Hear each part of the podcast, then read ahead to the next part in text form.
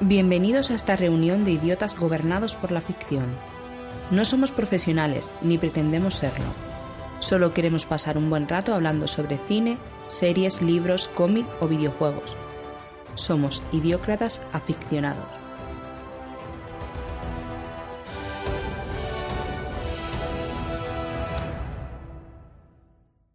Saludos idiócratas y aficionados del mundo. Sed bienvenidos a esta nueva reunión de seres perturbados por el mundo de la ficción y la fantasía.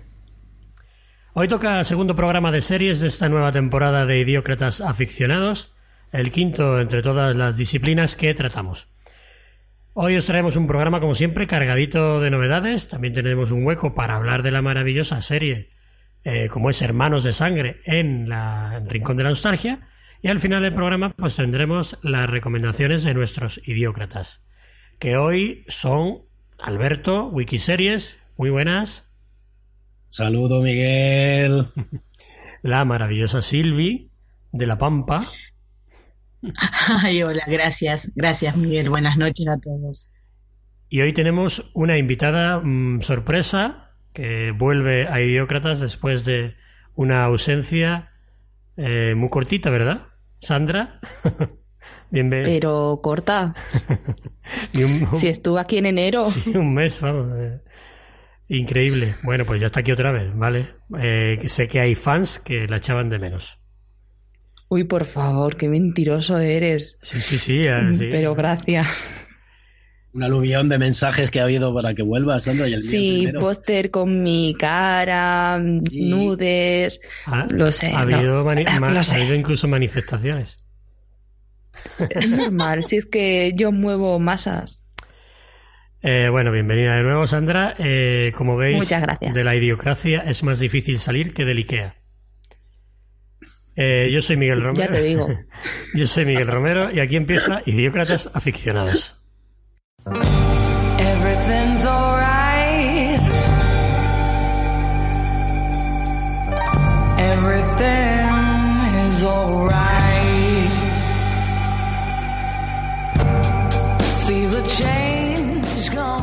Antes de que se me olvide, vamos a recordar las formas de contacto que están para usarlas, ¿eh? Así que ya sabéis, unas teclitas no, van a hacer daño a nadie y, para eso están, para criticarnos y para decirnos lo que queráis. Lo primero, lo primero, si nos estás escuchando es que ya sabes lo que es iVoox o iTunes, o las dos. Así que ya sabéis, dejadnos comentarios, reseñas, likes y todas esas cosas. En Twitter somos arroba y aficionados, con dos Cs. Y si sois más tímidos, como dice Sandra en su podcast maravilloso, como en el podcast, nos podéis mandar un correo electrónico a idiocratasaficionados.gmail.com también con dos Cs.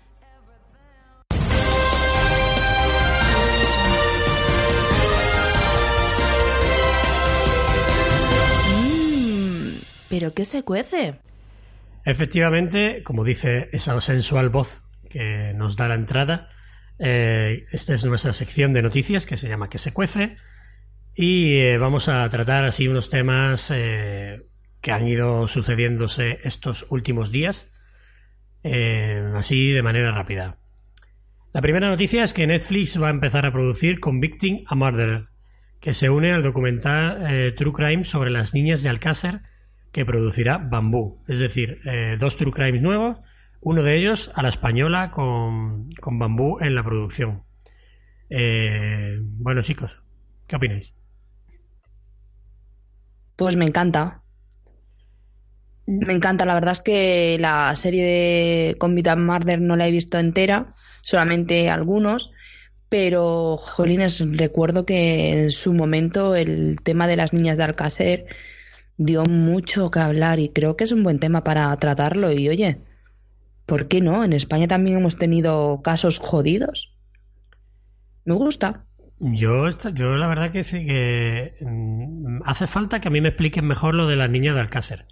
Porque yo era muy pequeño en aquella época y, bueno... Eh, no me jodas, ¿tú pequeño? Sí, joder. si tú eras pequeño, ¿cuántos años tenía yo, chaval? Cuatro años menos creo que tienes. yo qué sé, yo, yo, era el 90 o 91 o algo así, ¿no? Eh, yo tendría 8 o 9 años. Y yo tenía 4 añitos. Ya, pero... Eh, y aún así lo escuché que fue, vamos, escalofriante, por Dios. Claro, pero desde la perspectiva adulta se ve de, otra forma. Y... En el 93 fue lo, de, lo del crimen de Alcácer. Sí, sí, y por eso te digo que que ahora eh, hace poco escuché cosas como que había crucifijos no sé dónde. Y eh, vamos unos detalles escabrosísimos que mm, en aquella época yo ni idea no, no, me enteré. Solo me enteré que habían matado a tres chicas. Y ya está. Y la historia este del del asesino del Antonio Anglés este eh, es flipante. Yo creo que da, da para para un docuserie de esto ¿eh? y muy interesante. A mí a mí me parece muy interesante y como dice Sandra, ya es hora de que los casos españoles ya empiece a, tratarse de una forma un poco más abierta. Lo que pasa es que yo no sé si el público español, al ver eh, unos casos tan cercanos, está realmente preparado y le va a causar rechazo. A mí también lo que, lo que me llama la atención es que, según dicen, eh, no sé si os acordáis del documental Making a Murderer, eh, pues cuando hicieron ese documental, eh, no tenían todos los datos, todos los datos concretos, o sea, porque había muchos datos que no podían dar por cosas legales. Y en este caso dicen que sí va a examinar el caso y las acusaciones e irregularidades de la policía desde una perspectiva más amplia. Entonces eso lo puede hacer mm, un poquito más, más, más, más amplio el, espectro de, los datos que nos pueden dar y esclarecer algo. Mm, no sé por dónde irá, pero así a bote pronto a mí sí me llama mucho, mucho la atención que se empiecen a hacer este tipo de producciones aquí en España. A ver, yo referente a lo que ha dicho Alberto, lo, españoles. lo de si estaremos preparado el público español para para ver este tipo de, serie o de capítulo, a España le va mucho el morbo. Ahí tenemos a Sálvame. Lamentablemente es así. A España el morbo le mueve, le mueve muchísimo. Eh, tú dale un, un drama a alguien y le encanta. Así que creo que puede tener muy buena acogida porque somos muy cotillas y nos gusta el morbo. Sí, yo. Pero bueno, habrá que verlo. Yo creo que, yo creo que a todo, en todos los países cuecen habas, ¿eh? Y, y estos, estos crímenes, eh, bueno, de hecho funcionan porque eh, se hacen, se hacen eh, programas similares en Antena 3 y eso, incluso algunos ficcionados, ¿no? Como mm, cosas de, Diana, de Diana Kerr o de o de Rocío Barinkoff, que también se hizo. Sí, pero. claro, y la gente lo ve. Claro que lo ve. siempre, siempre rodeado de un morbo, de un debate, de, de un programa que es el que lo infla. Eh, pero así en tipo producción documental no sé si realmente triunfa tanto. Sí, aquí tenemos muchos tipos durmiendo con mi enemigo, eh, niños asesinos y todo ese rollo, sí, sé que gusta. Pero... Me gusta el canal Crimen Investigación, ¿eh? Ah, me encanta. Eres de los míos. Crímenes, crímenes imperfectos. Por eso, por eso, Imperfectos, por eso digo de que sí, tiene su público, pero no sé si es un público tan amplio como en otros, en otras partes del planeta. El morbo está ahí y sé que, que verse se va a ver, pero no sé si un, un espectro, un espectro tan amplio. La va a hacer, la va a hacer Netflix, así que yo, creo, seguro que sí. yo creo que va a tener. Da, igual lo que haga, que al final. Se verá. Se verá, seguro. Bueno, pues eh, vamos a. Yo como perdón, ¿no? sí, sí, pero yo como perdón, perdón, pero yo como llegué más tarde a España, eh, conozco un poco así el caso, pero a ver, siempre es bueno que se hagan ficciones, porque de última pues se puede hacer una ficción basado en el hecho real. Entonces puede que, que, esté bien, y aparte que está bien, porque como en todos los países, como dice Miguel bien, en todas partes cuecenaba, entonces unas, unas cuantas cosas que son que fueron muy muy relevantes le pones un poco de ficción y, creo que, puede funcionar. Aparte National Geographic, y con esto termino, hizo montones de documentales últimamente, o sea, tipo mini película, o sea, era el documental eh, actuado. El caso de Einstein, por ejemplo. Sí, sí, bueno, en este caso no será ficcionado, sino que será em, eh, real. Será real. Será, ah. será, un documental, será una serie documental eh, basada en ese... Es más, creo yo que es parte del morbo. Claro. Eh. Perdón, esto sería como el del crimen de León, ¿verdad? No, Porque el, crimen en León... Ah, sí, sí, sí, sí, el de el... Sería ese estilo, ¿no? Sí, claro, y como Making Murderer o The Jinx, que son eh, es una nueva ola de documentales que se están, de series documentales que se están haciendo que, que realmente están metiendo elementos eh, narrativos de ficción eh, para causar en el espectador elementos sorpresa y, todo eso. están muy bien porque la verdad que enganchan muchísimo y, son muy, muy ah. interesantes. De hecho, Netflix ha confirmado la segunda. Perdón que Netflix ha confirmado la segunda entrega de Making a Murder. O sea que. Claro, claro. que vamos, que funciona muy bien, funciona muy bien. Eso funciona y, eh. y, la de Muerte el León de, Movistar también tuvo muy buenas críticas y, tuvo buena acogida, vamos. A mí me gustó ese, estuvo muy bien. Bueno, pues vamos a pasar a la siguiente noticia que después se nos, se nos eterniza esto. Eh, dos fichajes para una nueva serie eh, que va a, hacer CBS, que es eh, LA Confidential. Tenemos a Walton Goggins y a Brian J. Smith, que fichan por, eh, por este remake de LA Confidential, que es una película que a mí me encantaba, y lo va a hacer CBS. Mm, vamos a ver qué sale de ahí, ¿no? Alberto. A mí esto me llama mucho la atención porque Elia Confidencial me encantó y Walton Goggins, o sea, es que me encanta. No sé si conocéis un poco su trayectoria, pero vamos, mmm, yo la he visto en Django, en, la de Machete, en Hijo de la Anarquía. Últimamente sale en una comedia así muy loca de HBO que se llama Vice Principals. Entonces, a mí que hayan elegido para el papel que interpretaba Kevin Spacey en la película eh, a este señor, que la verdad es que en, todos los, los, ámbitos que he visto, ya sea en el drama, en la comedia, la verdad es que siempre me ha llamado mucho la atención. También es el actor de Justin Field.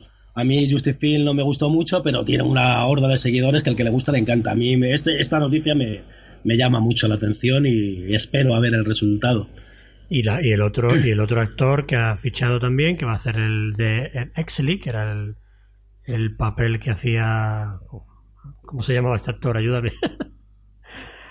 Eh, vamos, eh, bueno, es Brian J. Smith, que, que ustedes lo conoceréis por Sense 8, que es una serie que os gusta mucho a vosotros, ¿verdad, Sandra? Sí, me encanta. El que, por cierto, te voy a decir te voy a exigir a que veas Sense8 con nosotros para que la veas de una puta vez. Lo sé, lo sé, lo sé, lo sé. Y vamos, y voy a, y voy a verla. Cuando Netflix más o menos ya nos esté dando pistas de que llega el capítulo final, vamos a hacer un, maratón intensivo de las dos. Venga, yo me apunto contigo. Yo, yo lo hago contigo. Si Netflix empieza a decir que es para mayo, pues ya, empezaríamos a, a, hacerlo. No sé si es, no sé si es para este año o no. No sé, no, no me hagáis mucho caso. Bueno, ya se entraréis vosotros con las noticias, ¿no? Sí, sí, ya nos enteraremos. eh, eh, Guy Pearce, Guy Pearce era el actor que, hacía de Ed Exley en la película de Ley Confidential. Qué bueno está el cabrón. Sí, bueno.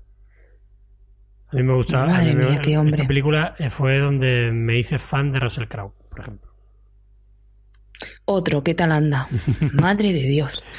Ay. Venga, pasamos a la siguiente noticia. que es, ¿Ya te has convertido como con Sorianox? Más o menos. Bueno, eh, ya sabéis que, hay una especie de problemilla en The Walking Dead con una de las actrices, que es Lauren Cohan, que interpreta a Maggie, que eh, tiene problemas para estar negociando para, para renovar el contrato porque quiere cobrar lo mismo que Rick y que Daryl, ¿no? Pues lo veo muy lógico. Y eh, mientras está negociando, ha fichado por un piloto de la cadena ABC que se llama Whiskey Cavalier sin que sin haber renovado todavía su contrato. O sea, eso enciende las Eso suena bye bye. Eso enciende las alarmas de cualquiera. Es cierto que hay miles de pilotos que no salen finalmente a la luz, que se ruedan y, al final acaban en nada. Hay otros que se ruedan, que salen que salen adelante y que te cambian a la protagonista directamente. Así que eh, aquí puede pasar de todo, la verdad, para que no vamos a engañar. A ver, yo veo, es que creo que lo han hecho mal con ella, porque no entiendo por qué ella tiene que cobrar menos cuando su papel hoy en día es, como quien dice, uno de los personajes principales de la serie. Con lo cual, alabo mucho su iniciativa de plan de o me pagas lo mismo o me voy. Porque es un claro de machismo. Sí, sí. Eh, yo también alabo mucho esa iniciativa. Lo que veo yo es que ella no empezó en la primera temporada. Ella empezó en la segunda temporada y se convirtió en regular en la tercera temporada. Yo me imagino que mm, traerán los sueldos que traen desde esas temporadas. Claro que está en que para mí es uno de los personajes más principales, aunque en, en la última temporada no ha tenido tanta relevancia por el tema del embarazo y tal. Pero para mí es uno de los, de los pilares de la serie, entonces debería de claro, lo mismo incluso más. Exacto, vale que no haya, no haya estado desde la primera temporada, pero es que eh, a mí me da igual que tú estés un año antes que yo, un año después. Estamos los dos haciendo el mismo trabajo, tenemos el derecho a cobrar a mí me resulta parecido al caso de, ya lo he comentado en alguna otra ocasión, de Shameless, que empezó con William, William Macy cobrando más que la actriz protagonista, pero la actriz protagonista empezó a tomar más relevancia y como es normal, pues se tiene que pagar el sueldo. Eh, también no sé si sabéis que Coan ha, estado siendo muy buscada y ha tenido muchas ofertas, que ha rechazado por lo menos 10, 11 o 12 ofertas antes de empezar este, este piloto. O sea que no creo que haya sido tampoco una decisión así a la ligera de decir, ala, me pido de The Walking Dead. Mm, sino que yo creo que, lo ha sopesado bien. Sí, al principio se dijo que era por un conflicto en cuanto como habían tratado al personaje de, de Carl al principio se dijo que era por eso, pero ya luego se, se vio que no era por, por el tema de que se cargasen o no a Cal, sino que era más bien por el, por el tema de que no estaba cobrando lo mismo que sus compañeros cuando... Lo de Carl además fue más común porque hubo varios, porque también Daryl salió diciendo que no se podía tratar así a ese tipo de personajes, o sea que fue algo más conjunto y luego lo otro fue más ella... Aunque bueno, todavía no se sabe qué pasa porque el mismo el mismo guionista ha dicho de que ahí todavía no ha muerto nadie. Tiene, yo creo que no saben ni por dónde seguir, porque como han tenido tanta crítica y tan poco... Exacto, es que creo yo que han visto que le han cagado y han dicho, a ver cómo reculamos, necesitamos un, un milagro. Ahí, ahí, va, ahí va a saltar el tiburón la serie otra vez, ¿eh? Mm, me parece que sí, ¿eh? Y a mí me da que sí. Eh, yo, yo creo que eh, sí debería cobrar lo mismo Lauren Cohan que, sus compañeros de reparto. También creo que el personaje de Carol también debería cobrar más. Es que ese es el tema, porque por ejemplo, Carol sí está desde la primera. Exacto. Y Carol tampoco cobra lo mismo. Yo lo que creo es que todos, todos ellos, por ejemplo, esos personajes sí deberían cobrar lo mismo y, no sé no sé cómo se regirán los contratos, pero por ejemplo, si Daryl y Rick salen más minutos, pues que ganen un poco más en el sentido de que mm, tú cobras X a la hora, tú, mm, a la hora que aparezcas o algo así, y, que, y que cobren lo mismo a la hora, por ejemplo, de trabajo. Y ya después... Sí, a ver, yo supongo que irán por, por, por X dinero por minuto o por segundo. Y por repercusión social que tenga también tu personaje. No es lo mismo cargarte a Rick que cargarte a Carol. Si yo ahora mismo te pido una subida de sueldo, eh, Miguel, a, de mí dice, pues mira, pues fuera. Eh, pues a Sandra a lo mejor se lo subes. ¿Qué coño? Se me ha mandado la patada, no te has enterado. Sandra, Sandra interesa, ¿eh? Pues por eso, la patada, Entonces, a lo mejor también ¿qué coño me estáis diciendo? Ah, es por repercusión también que tenga el personaje. Tú a lo mejor prescindes del personaje de Carol y no pasa nada. Prescindes del personaje de Rick y sí pasaría mucho, ¿no? También no se basará solo en las horas trabajadas o en las palabras de guion, etcétera, etcétera. Sí, estamos hablando de lo mismo una y otra vez, de, de la diferencia salarial entre los hombres y las mujeres, que tiene que acabar ya de una vez. Bueno, sin salir del universo de Walking Dead, eh, Robert Kirkman ha avanzado que, hay un, que va a haber un salto temporal en la cuarta temporada de Fear the Walking Dead eh, que la va a equiparar, digamos, a la, a la serie original. Eh, esta noticia a mí me, ha sorprendido mucho y, me ha interesado mucho porque puede, en mi, en mi opinión, puede resurgir a, a Fear the Walking Dead y, y ponerla al mismo nivel de importancia. No sé qué opináis vosotros. Eh, ¿Vosotros veis Fear de Walking Dead? Yo, yo sí la veo. Yo sí, yo, no sé yo no sé por qué todavía la sigo viendo. Exacto. a ver, para mí la gracia de Fear of the Walking Dead, me pueden decir lo que sea, era que él post-apocalipsis zombie. O sea, para mí la gracia de la primera, la primera temporada era el que los personajes no sabían cómo comportarse ante un apocalipsis zombie porque nadie sabía que era un apocalipsis zombie. Con lo cual ya nos hemos metido en una tercera, incluso ahora en una cuarta temporada que estamos de lleno en un apocalipsis zombie que es Walking Dead. Entonces, mm, con personajes que no me interesan. Los personajes que me interesan están en Walking Dead. ¿Por qué? Porque los mismos eh, creadores han hecho que no me interesen esos personajes, eh, alargando la trama de Fear of the Walking Dead hasta la saciedad. Yo me duele en el corazón hablar así de Walking Dead. Me duele en el corazón hablar así de Fear of the Walking Dead. Me estás haciendo mucho daño en el cocoro, tío. Pero yo he sido un fiel seguidor de, de Walking Dead porque cuando yo me acerqué a Walking Dead no había ni una serie de zombies ni que tratara esta temática con esta seriedad y con esta calidad.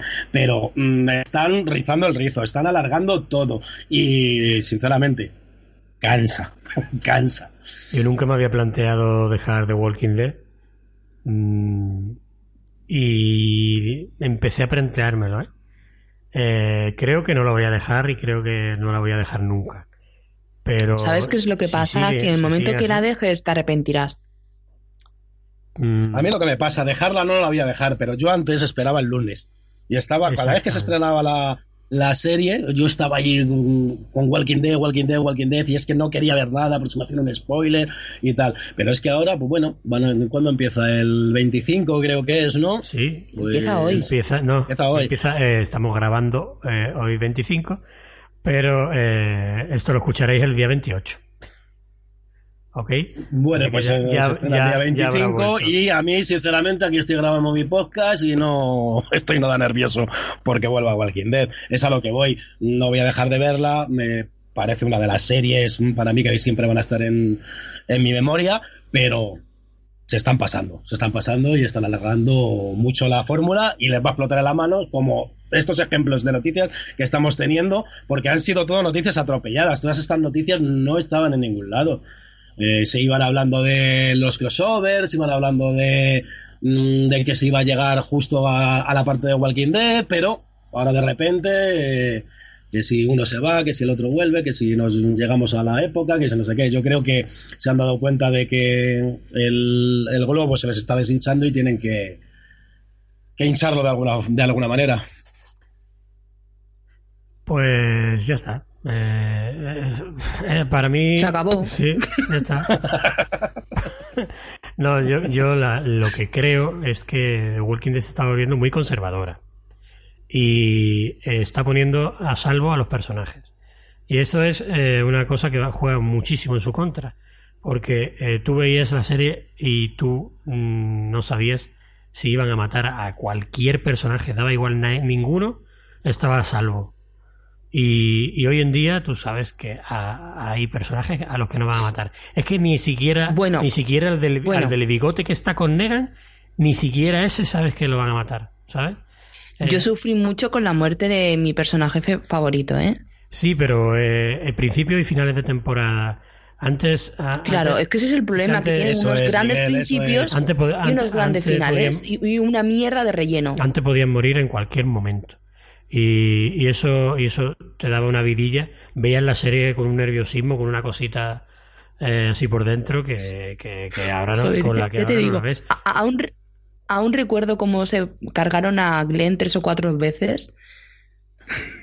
Supuestamente, claro. Uno estaba debajo de un de esto de basura, otro eh, eh, se lo cargaban y tenían en tensión hasta la semana que viene con el hype en plan de ¿Se la habrán cargado? ¿Estará vivo? ¿Estará muerto? Me cago en la hostia. Como ya muerto no me lo puedo creer. Pero ya hoy en día más o menos te lo puedes esperar. Sí, te lo puedes esperar. Sí, más o menos. Aunque reconozco que lo de Carl yo no lo esperaba, ¿eh? Bueno, no vamos a hacer mucho spoiler. Porque, porque ahí no ha muerto nadie, ¿eh? Todavía. Eso dicen. Todavía no ha muerto nadie. Eh, bueno, vamos a cambiar de serie, de serie exitosa a otra serie exitosa, que es Stranger Things. Eh, dos noticias sobre Stranger Things. La primera es que se ha revelado la identidad de tres nuevos personajes que van a aparecer en la tercera temporada. Uno es eh, un el alcalde, Larry Klein, típico político de los años 80. Otro es Bruce, que es un periodista de unos 50 años, eh, sexista, muy muy gordo y desaliñado. Y la tercera es Patricia. Lo describes bien. Y la tercera es Patricia Brown, que es una, una anciana del vecindario. Eh, bueno, pues tres nuevos personajes para la tercera temporada, que ya sabéis que esta serie, cada vez que sale alguna noticia, pues eh, interesa. Y la otra noticia es que los hermanos Duffer podrían dejar Stranger Things después de la tercera temporada. Pues lo veo muy lógico. Pero si no decían que iban a tener cuatro, pues que se queden hasta, hasta la Ya, pero es que ese es el tema. Creo que aquí nuestra querida Netflix y demás quieren alargar el chicle. Y los Duffers se están dando cuenta y han dicho quieto y parado. Que esto es una historia que tiene un principio y tiene un fin. Alargar por alargar, no. No vamos a hacer mierda. Dice que probablemente. Y creo que ahí es donde está el problema. Dice que probablemente supervisarán la sala de escritores y contribuirán con algunos guiones mientras dirigen al menos para que el principio y el final de la temporada. Me imagino que eso lo harán para que no se vaya su producto de las manos. Si nuestros oyentes quieren saber un poquito nuestra opinión de, del alargamiento de la serie de Stranger Things, pueden escuchar el podcast que hicimos Return to Hawkins, que tuvimos un debate muy, muy, con mucho énfasis de este tema. Y además vosotros defendíais, que recuerdo, remember, que hicieran 3, 4, 5, 6 y 7 y 8 temporadas. Pero sin, sin alargarlo lo, alargable. Y yo os comenté que para mí eso de que eso de que está grabado bien. lo de las ocho, lo de las ocho estoy exagerando. Ahora no te guardes la Permitirme reírme un poco. ¿eh? Ya, se está reculando. Permitirme reírme para venga, estoy vacilando un poco. Pero yo sí os dije que, que no que no me gustaba que ya se anunciara una cuarta temporada porque me parecía que iba a ser estirar mucho el chicle. Entonces yo creo que lo que dice Sandra es totalmente así, que ellos mismos están viendo que se les va a ir la producción de las manos y dicen hasta aquí hemos llegado. Si ellos desaparecen, la verdad es que mucho sentido lo tendría y sería otra de las grandes cosas que hace Netflix. Netflix hace muchas cosas bien, pero también hace cosas mal y son alargar series que no tienen por qué alargar y cambiar los productos que compran, aunque mucha gente se meta conmigo cuando diga esto, porque se pueden ver muchos casos. Yo a mí esto me suena a eh, a que los Duffer eh, ya tienen otra serie preparándola con Netflix, ¿eh? A mí esto es a lo que me suena. Mm, no creo. Yo creo que... No creo. A ver, es que si tienen un producto que le están funcionando, ¿qué necesidad tienen de ponerse con otro? Pues no tiene necesidad, pero Netflix y la pasta dicen, esta gente ya tienen un nombre o sea, tiene eh, el nombre Duffer, ya se puede relacionar con un producto eh, de calidad y de que gusta las masas y venga, ve preparándome ya otra. Es como Ryan Murphy. ¿Qué necesidad tiene Ryan Murphy de hacer 27 series? Pues, hacer 911, por ejemplo. Exactamente, pues mírala, ahí está, haciendo pasta, seguro y con mucho éxito, por cierto, y con muchos seguidores. Claro, pues eso. Y también ha fichado así, ya lo decimos, Ryan Murphy ha fichado por Netflix también. También, también. Que también de ahí, de ahí puede salir una auténtica locura entre las producciones que hace Netflix, que tienen calidad, y el coquito que tiene Ryan Murphy, puede salir una auténtica locura de ahí, ¿eh? Pues sí. No olvidemos que, que Murphy trabajaba hasta, hasta ahora en Fox y en el canal FX, que es el canal de cable de Fox, y ahí y es un cable básico, así que tampoco es, eh, se pueden decir muchas palabrotas y, llevar eh, los desnudos a, muchos extremos y escenas, y escenas de sexo. Y en Netflix pues va a tener más libertad en ese sentido que mm, si, si la serie se le va de las manos, se le va a ir de las manos a tope. Así que vamos, a ver qué pasa con Stranger Things y con los Duffer. Y por último, bueno, eh, una noticia que nos llena de orgullo y satisfacción porque por fin vamos a poder anunciar que Antena 3 estrena una serie y que no estrena, eh, que no anuncia el mismo día que, lo estrena. Eh, se estrena Fariña hoy, 28 de febrero. aprovechando toda esta polémica suscitada por la censura del libro de Nacho Carretero en el que se inspira la serie. Recordemos que que mm, ha habido por ahí un, juez que se ha atrevido prácticamente a, secuestrar el libro, a retirarlo del mercado, algo que insólito en, en cualquier democracia occidental. Eh, pues Antena 3 ha aprovechado de la tesitura y viendo que está el tema en boga, pues ha decidido lanzar la serie que tenía guardadita hasta este momento. ¿Vais a ver Fariña? Eh, ¿Os interesa el tema? ¿Qué tal? Eh, la veré, pero lo que no sé es cuándo, porque últimamente me estoy dando cuenta de que las series me estoy adaptando a verla en tipo maratón y si las veo de semana en semana pierdo el hilo. Así que esperaré a que esté al completo seguramente y la veré en web. Sí, es verdad que se, que se pierde un poco el hilo, ¿eh? sobre todo en, series de tanta duración que puede, puede caer un poquito la atención. De tanta y de no tan tanta, ¿eh? A mí con Counter Park me ha pasado. O Counter Park también. Vi los tres, serie que hay que, hay que, hay que, verla con, con libretita. sí, yo vi los tres, los tres primeros los vi seguidos, el cuarto lo vi la semana pasada y el quinto lo vi ayer o antes de ayer y era en plan de no me he dina. Así que voy a esperar a que esté entera para, para, verlo en maratón y así poder seguir el hilo, porque entre que mezclo muchos personajes, que no me quedo con el nombre de los personajes y todo, la cago. Necesito ya, me estoy dando cuenta que mi mente ya va a maratón.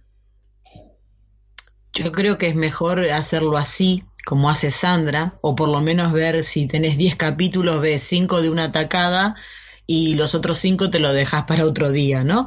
Eh, pero es mejor tenerlo así, por lo menos poder poder enganchar más de uno, porque a veces te pasa que te enganchas mucho con una serie y, y, estás tan esperando ahí que venga el próximo capítulo, que venga el próximo capítulo y después te pasa algo, no lo pudiste ver, perdés el hilo.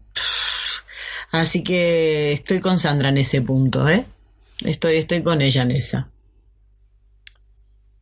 Bueno, pues a mí esto de Fariña eh, me llama mucho la atención la historia. Ya como serie y tal, pues no lo sé, porque ya sabéis las producciones que se suelen hacer. Entonces a lo mejor depende cómo, cómo lo planteen. A mí lo que me interesa es que, eh, no sé si conocéis mucho el caso de Fariña, fue la transformación de los antiguos traficantes de tabaco que dan el salto a algo más grande y lucrativo como son las drogas. Entonces a mí todo eso sí, sí que me interesa llegar a verlo, porque Galicia estuvo a, punto de convertirse en el, eh, bueno, y es que se convirtió en uno de los centros neurálgicos del, movimiento de droga en, toda Europa o en todo el mundo y en este país entraba todo por allí. Entonces a mí eso me interesa mucho, mucho, mucho. Ya eh, dependerá del trato que le dé que le da la serie al, asunto. Bueno, pues aquí hemos llegado ya al final de las noticias de que se cuece y vamos a ir a por nuestra próxima sección que es eh, como no, la gran El Rincón de la Nostalgia.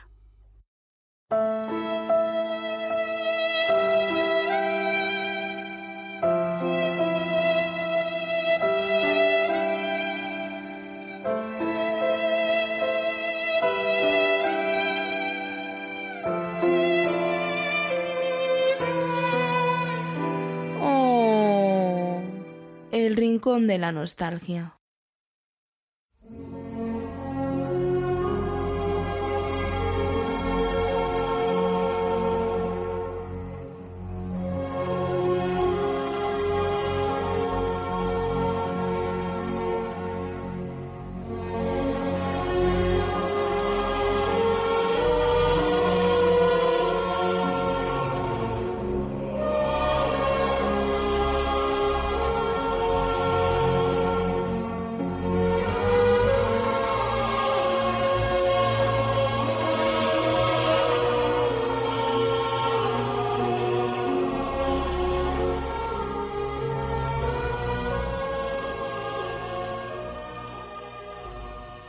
Hoy os hemos traído en el Rincón de la Nostalgia una serie eh, maravillosa, eh, una serie que es de 2001, aunque aquí um, dos personas al menos la hemos visto, la hemos descubierto hace muy poquito tiempo.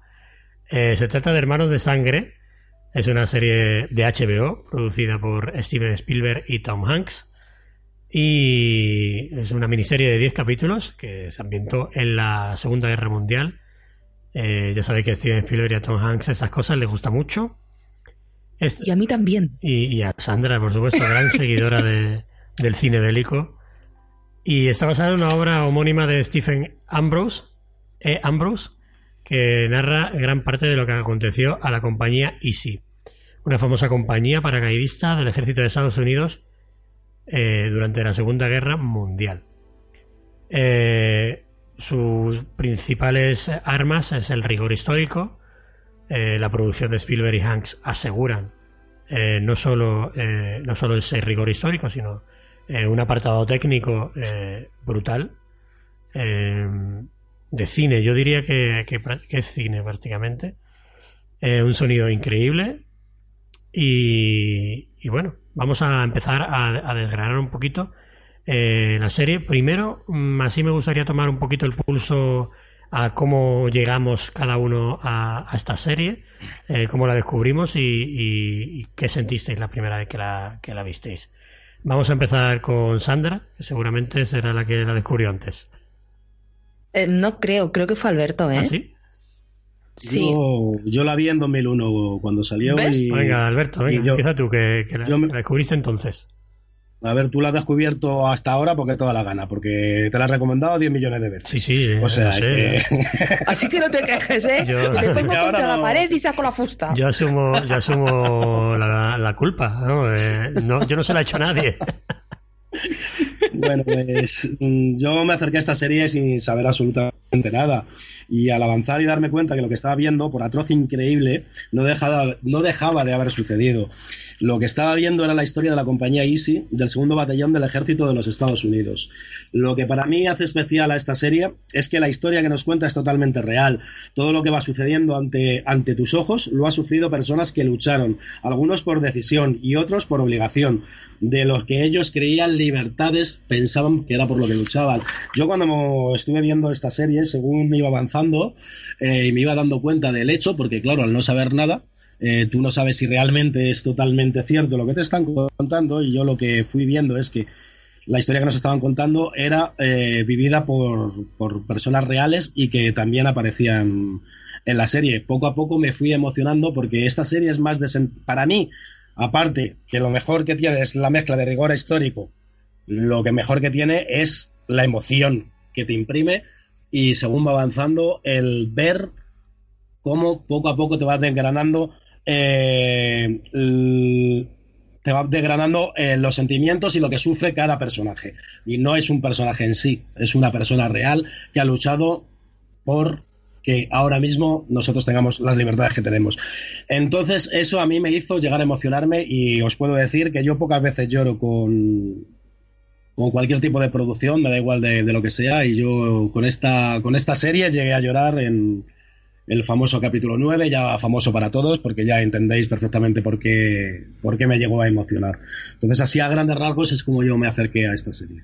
Con completo desconocimiento y, y, y terminé considerándola una de las mejores series que he visto y una de mis series favoritas. Creo que con eso he dicho todo.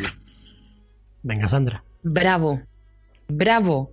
Es que no podías haberlo dicho mejor. Lo ha hecho fantástico. Pues, lo ha dicho fantástico, sí. Sí. ¿Y ahora qué digo yo? pues yo descubrí, yo descubrí la, la, serie pues ahora cuestión de dos o tres añitos, si mal no recuerdo, y es que a mí siempre me ha gustado el cine bélico. Y un gran amigo mío que se llama Hugo, que es del podcast Vivo entre Muggles, me dijo, ¿y no has visto Hermanos de Sangre? Y yo, no, pues es una serie, Ve, tienes que verla, tienes que verla. Buah, recuerdo que fue poner HBO, vi la serie de una sentada y dije, pero qué puta obra de arte. A ver, todo el mundo piensa en cine bélico o una serie bélica y piensa en soldados. Pero es que esta serie no va de soldados, va de personas que van a luchar. Que aunque parezca lo mismo, no lo es. Porque había muchos de ellos que no iban voluntariamente, que iban porque tenían que ir, porque tenían tal necesidades que ese dinero que le iban a retribuir por ir a la guerra le venía de puta madre a su familia.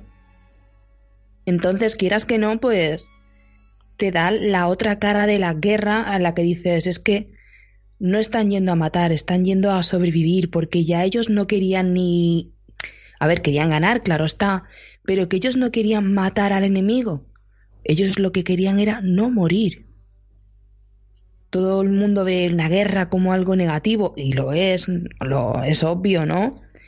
Pero es que creo que aquí hace que conectemos con cada uno de los soldados un poco más, de una manera más eh, profunda, porque se dan, nos damos cuenta de que no son soldados o no son números, que es que son una pequeña familia. De ahí el título de, de esta obra, Hermanos de Sangre.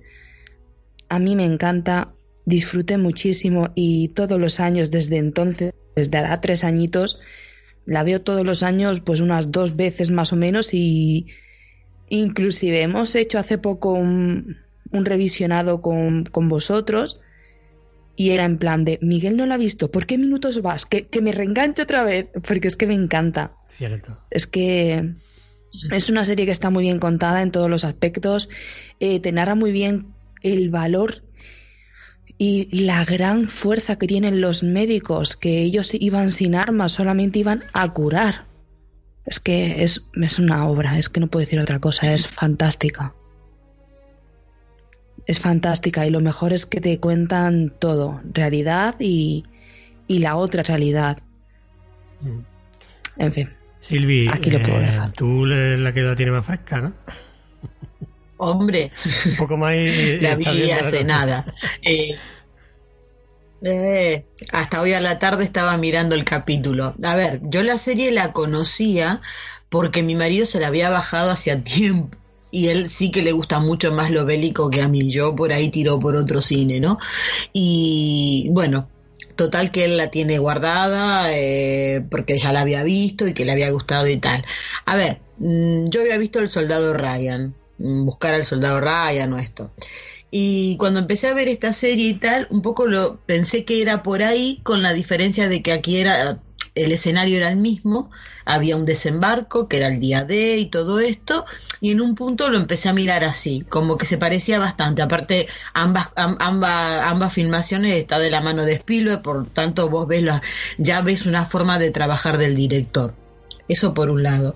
Y después también me hizo recordar a una serie que yo veía en la infancia, que era de los era una serie de los años 60, pero yo la veía en los 70 ustedes acuérdense que yo soy mayor que ustedes. Cuando hablaban de los 90 y que Sandra tenía cuatro años y tal, yo en, los, en el 93 ya era grande. Entonces, ah, pero tampoco eh, mucho, no te preocupes. Hombre, sí, era un poquito más. 15 no tenía, eso fijo.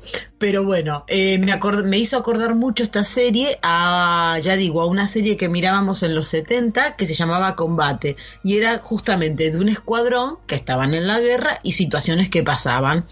Eh, aquello era una ficción claramente, pero esto que estamos viendo aquí es como comentó Sandra y como comentó Alberto. Es una ficción, o sea, no es una ficción, es una realidad. Es un grupo de gente que, que están compartiendo la vida, la vida dentro de un contexto brutal como es una guerra y con todo lo que hay con las situaciones personales, porque había gente que no era de carrera, porque el que está con, el que está narrando la historia, que es el papel que hace Damian Lewis, eh, el hombre estaba terminando la guerra y él no era un militar de carrera, por ejemplo. Entonces ya se estaban planteando a ver qué trabajo iba a hacer, si iba a continuar la carrera militar, si iba a hacer otra cosa, eh, los sueños que tenía cada uno, o sea, y aparte una cosa importante, era el momento o por lo menos en ese momento era la lucha por un ideal, por un ideal de confraternidad, había unos valores determinados, había un enemigo muy visible y entonces, claro, eso era todo un cóctel, o sea, había, había una real hermandad. Si hacemos la comparación con lo que está pasando actualmente, con las mini guerras que andan por el mundo, evidentemente que no son las mismas, ¿no? Pero es una serie muy, muy, muy interesante, la fotografía impresionante, bueno, yo me fijo mucho en eso, me gusta mucho, eh, con esos tonos azulados, todo muy gris, hasta el octavo, noveno, noveno capítulo que ya empieza a colorearse un poco. Bueno, el noveno, creo que ahí coincidimos todos, es el más brutal de todos.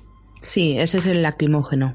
Ese es, pero es brutal, y lo comentábamos hoy a la tarde, eh, que aún la ves 20 veces eh, y te va a seguir llenando, y ese tipo de temática, y eso es lo que pasa en ese capítulo, lo ves en alguna película o en alguna otra cosa y te sigue pareciendo inverosímil, porque esa es la palabra, o sea, y la, la, expresión de esa gente, la cara, como cuando llegaron a donde llegaron y vieron el panorama que ni siquiera ellos se lo esperaban, porque yo creo que no lo, yo creo que realmente eso no, nadie estaba tan tan al tanto de eso. las expresiones que tenían los actores y los otros que estaban representando estaban muy brutal y hablando mal me pegó una jartera de llorar que no puede ser. Pero está muy muy bien la película y se nota evidentemente que es la mano de Spielberg con la producción, cómo trabaja todo él. Y los actores muy muy bien, la verdad, me gustó, me gustó, me gustó. Así que es muy recomendable. Y se ve rápido además. Pues yo, como, como decía antes, eh, cuando han dicho Alberto y Sandra, pues la he visto hace, hace escasas semanas y la verdad es que, bueno, tenía, yo le tenía ganas. Lo que pasa es que, que claro, es, eh, son series que se van acumulando, se van acumulando y al final acaban no viéndolas. Entonces, claro, hasta hace falta un pequeño empujoncito y ese empujoncito pues me lo dieron eh, Alberto, Sandra y, y, y esta gente, ¿no? Entonces, pues, eh, la verdad, eh, ¿qué voy a decir yo? Ya que no hayáis dicho ya. Es una serie maravillosa, es una serie tan realista que, que, causa pánico, a mí, a mí me causa terror, realmente, eh, porque tú como espectador estás dentro de la, de la guerra, estás en las zanjas con ellos, estás viendo cómo se está muriendo el de al lado y, cómo, pierden piernas. Eh, entonces, eh, tú como espectador, pues te, sientes dentro de, la guerra y, siente, bueno, yo en particularmente, yo siento como eh, yo no dudaría ni cinco minutos en una guerra. El primer disparo me lo llevaba yo en la frente. Eso lo tengo más claro que el agua. Y qué difícil es sobrevivir a una guerra. Pues muchos de estos lo hicieron y bueno, después, después claro, después lo piensa y dice, pues a lo mejor no es tan difícil cuando tantos lo hacen, pero eh, a mí en principio la verdad es que, que, me daría pánico estar, estar en esa situación. Eh, el sonido, destaco mucho el sonido de esta serie. Yo la he visto eh, con, con, unos cascos y la verdad es que ha sido una experiencia maravillosa. La recomiendo, recomiendo, bueno, ver cualquier tipo de serie con, con auriculares mm, porque la verdad es que los disparos me rozaban, me rozaban el pijama prácticamente y, el sonido de, la, de, la, de, las pistolas, de las metralletas, eh, la verdad es alucinante. Y de los aviones que parecen que te están sobrevolando por encima. Eh, es decir, una producción eh, maravillosa. Y es, es, una película muy parecida al Salvar al Soldado Ryan, yo creo que, que es bebe directamente, es casi casi una película, casi es Salvar al Soldado Ryan, pero contando otra, otra historia diferente. Ahora, ahora que lo has dicho, es que justo eh, estaban terminando de, eh, de rodar eh, Salvar al Soldado Ryan y se pusieron con esta. Claro.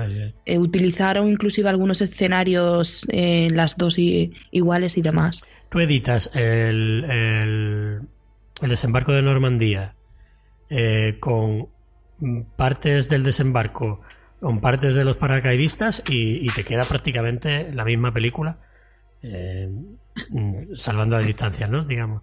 Eh, prácticamente se podría podrían formar parte de, la película esa secuencia terrible ¿no? con ellos aterrizando ¿no? Eh, Yo es que creo que en, la serie, aparte de ser, a ver, a cualquier amante del cine bélico le va a gustar Hermanos de Sangre por lo que dices tú, porque está producida de una forma espectacular, pero lo que creo que aquí lo que nos muestran también es más el sentimiento de los personajes. Para mí lo que me parece que emociona en el capítulo 9 no es el capítulo 9 en sí, que también lo que se encuentran, sino es el camino que vives junto a ellos. Eh, cuando ellos van avanzando y ellos, ellos, dentro de su ignorancia, llegan y se encuentran lo que ven, porque ellos piensan que están luchando por una cosa, pero cuando se encuentran allí y ven eso, eh, se convierte en todo algo mucho más emotivo. La serie es muy coral, tiene muchos personajes que encarnan a los diferentes elementos de la compañía, que van entrando y saliendo de la trama. Muchos mueren, con lo cual te hacen sentir que no estás seguro, sufren heridas que les obligan a ser evacuados, llegan los refuerzos.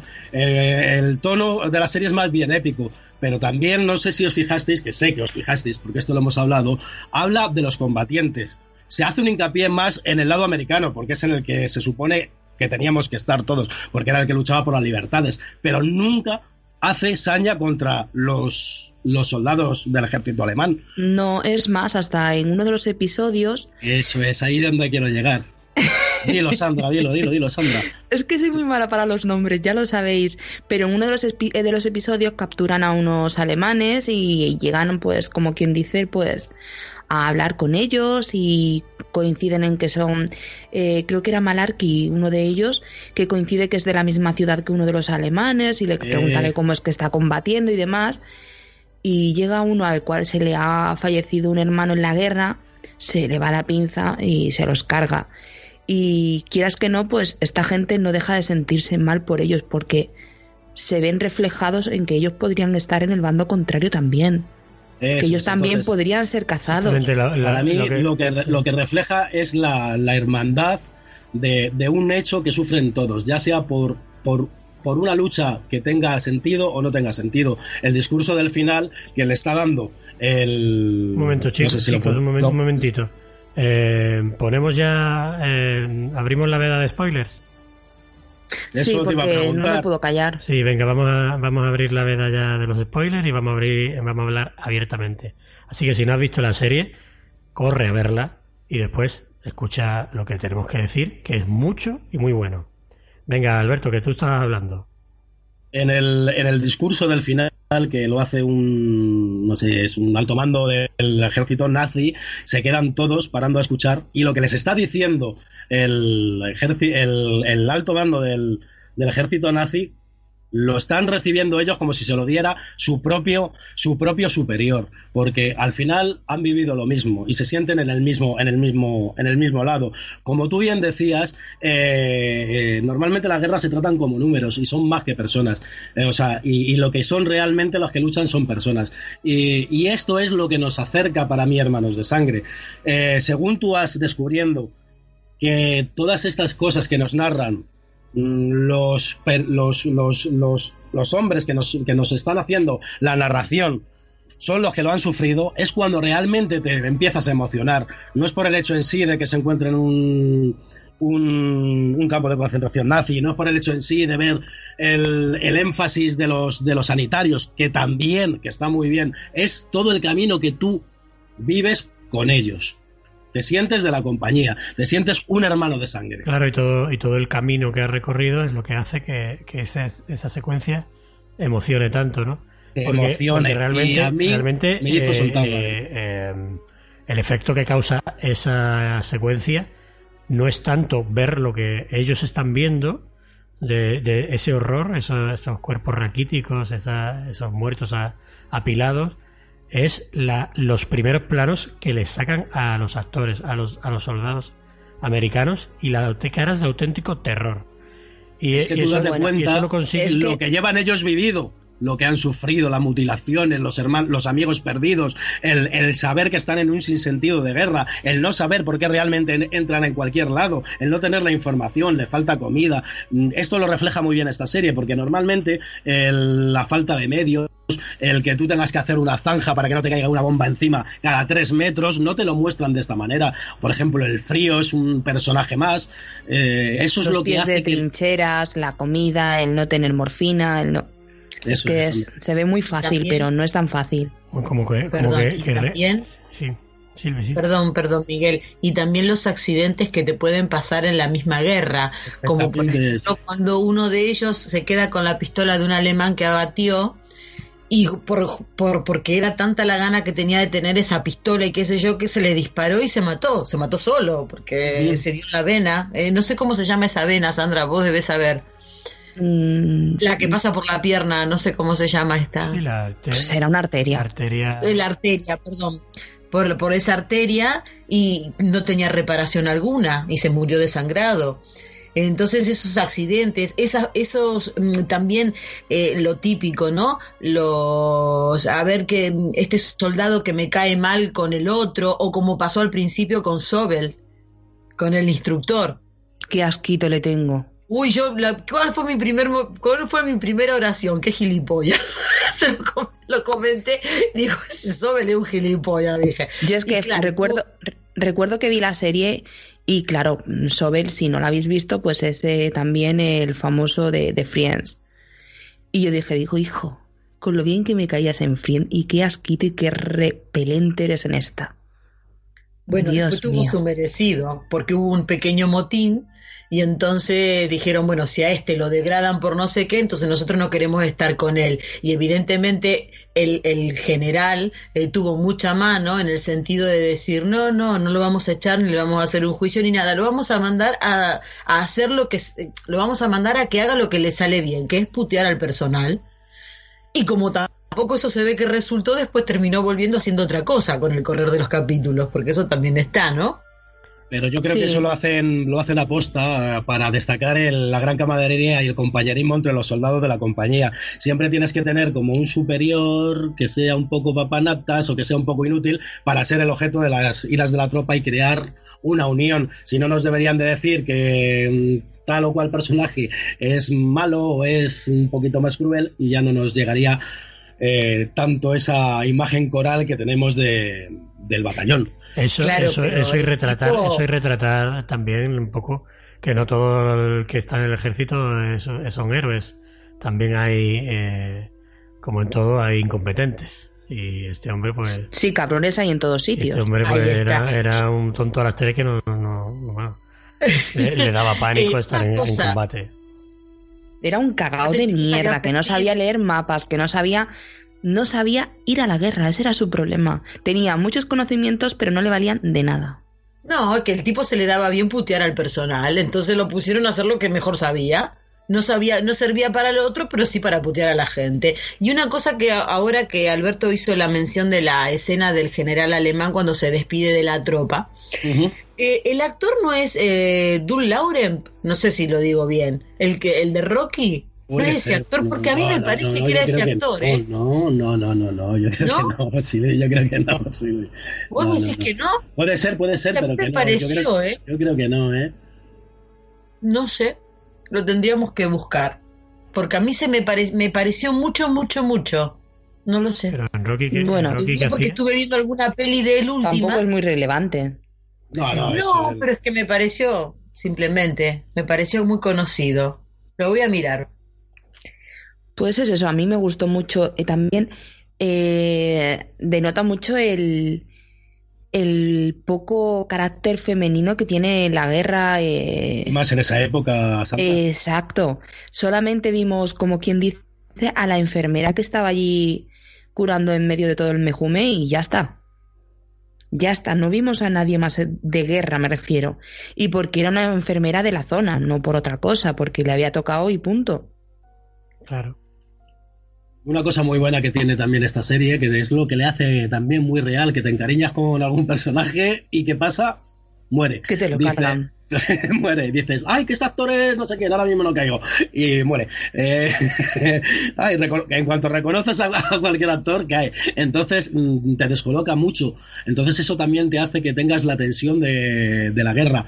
Eh, lo que hablábamos antes del, del capítulo, eh, del capítulo 9 es que ellos vienen desde el desembarco de, Normandía y van sufriendo continuamente y ves el, lo que, el peaje que, que, sufren tanto moral como, como, como, como físicamente. Entonces luego, no sé si son 10, 15 minutos lo que dura la escena, esa porque la escena está rodada de una forma sublime, cuando vas viendo los pocos judíos que han sobrevivido, con todos los cuerpos tirados, las caras con, el agradecimiento de cuando ellos llegan, es lo sí, que... y que le digas que no pueden comer se te, se te pone la piel de gallina al recordar todo lo, todo, todo lo que han vivido estos personajes.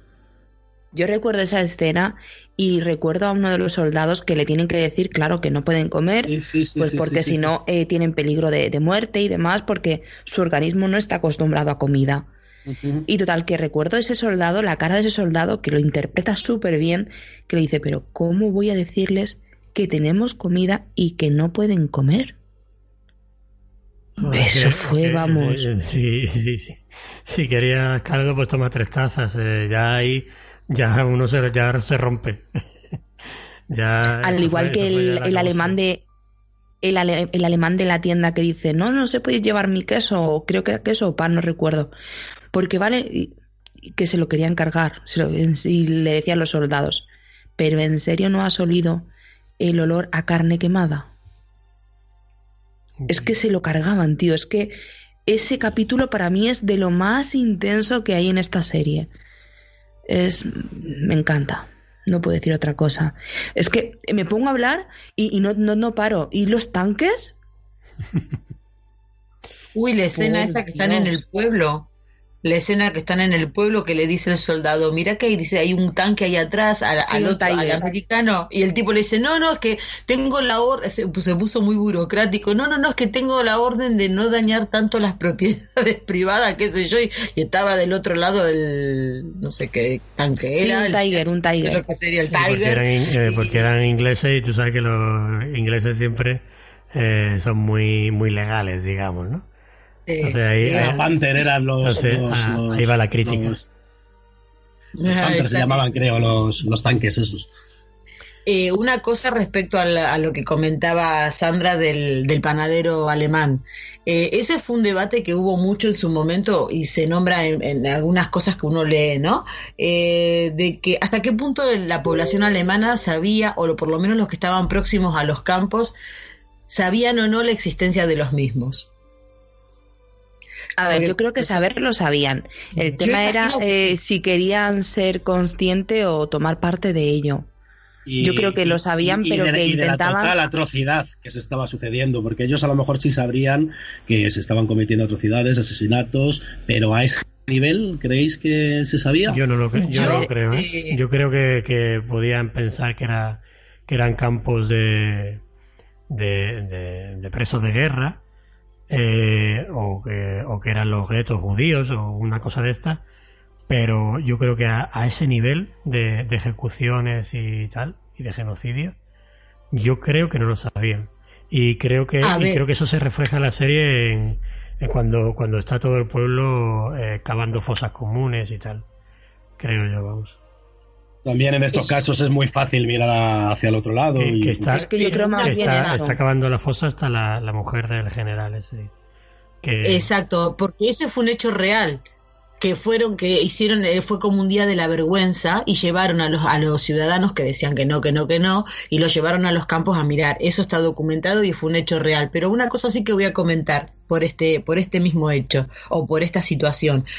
Eh, nosotros, bueno, en Argentina, cuando fue el tema de la dictadura y tal, eh, sí que hubo un tema político, hubo presos políticos, gente que después desapareció, bueno, todo un tema así. Y hubo una parte de la población que no sabíamos qué pasaba. Sabíamos que había algo, pero no se sabía a ciencia cierta. Si vos no estabas en el problema, y cito esto, lo, lo entrecomillo, si vos no tenías un familiar que te había desaparecido, vos podías, como un ciudadano común, que hacías tu vida normal, digamos, podías no enterarte o podías no saber. Solamente aquellos afectados sí que estaban al tanto de que había alguien que faltaba de tu familia, de tu barrio, de tu... ¿Me, entendéis qué quiero decir? Sí, te entiendo perfectamente. yo, puedo, llegar a entender que una parte de la población alemana estuviera absolutamente ignorante del asunto. Sobre el, sobre el hecho que... Una parte sí que sabía de qué iba el asunto. Sobre el hecho que tú comentas de Argentina, que me parece interesantísimo, yo he leído mucho y lo que más miedo me daba era lo que estaba sucediendo en esos estadios y en esos sitios y que mucha parte de la población no lo supiera, porque yo luego he hablado con mucha gente eh, como tú y me han explicado el hecho. Y a mí eso es una de las cosas que me parecen mm, que me dan, vamos, que me dan más miedo el cómo puedan suceder estos tipos de hechos tan atroces eh, al lado de tu casa y que sí, que puedes ser consciente de que esté sucediendo algo, pero no algo tan atroz. A mí eso me pone los pelos muy de punta. Pero eh, no te tienes que ir muy lejos, ¿eh? Aquí en España es más. Oh, sí, sí, bueno. en la guerra civil española.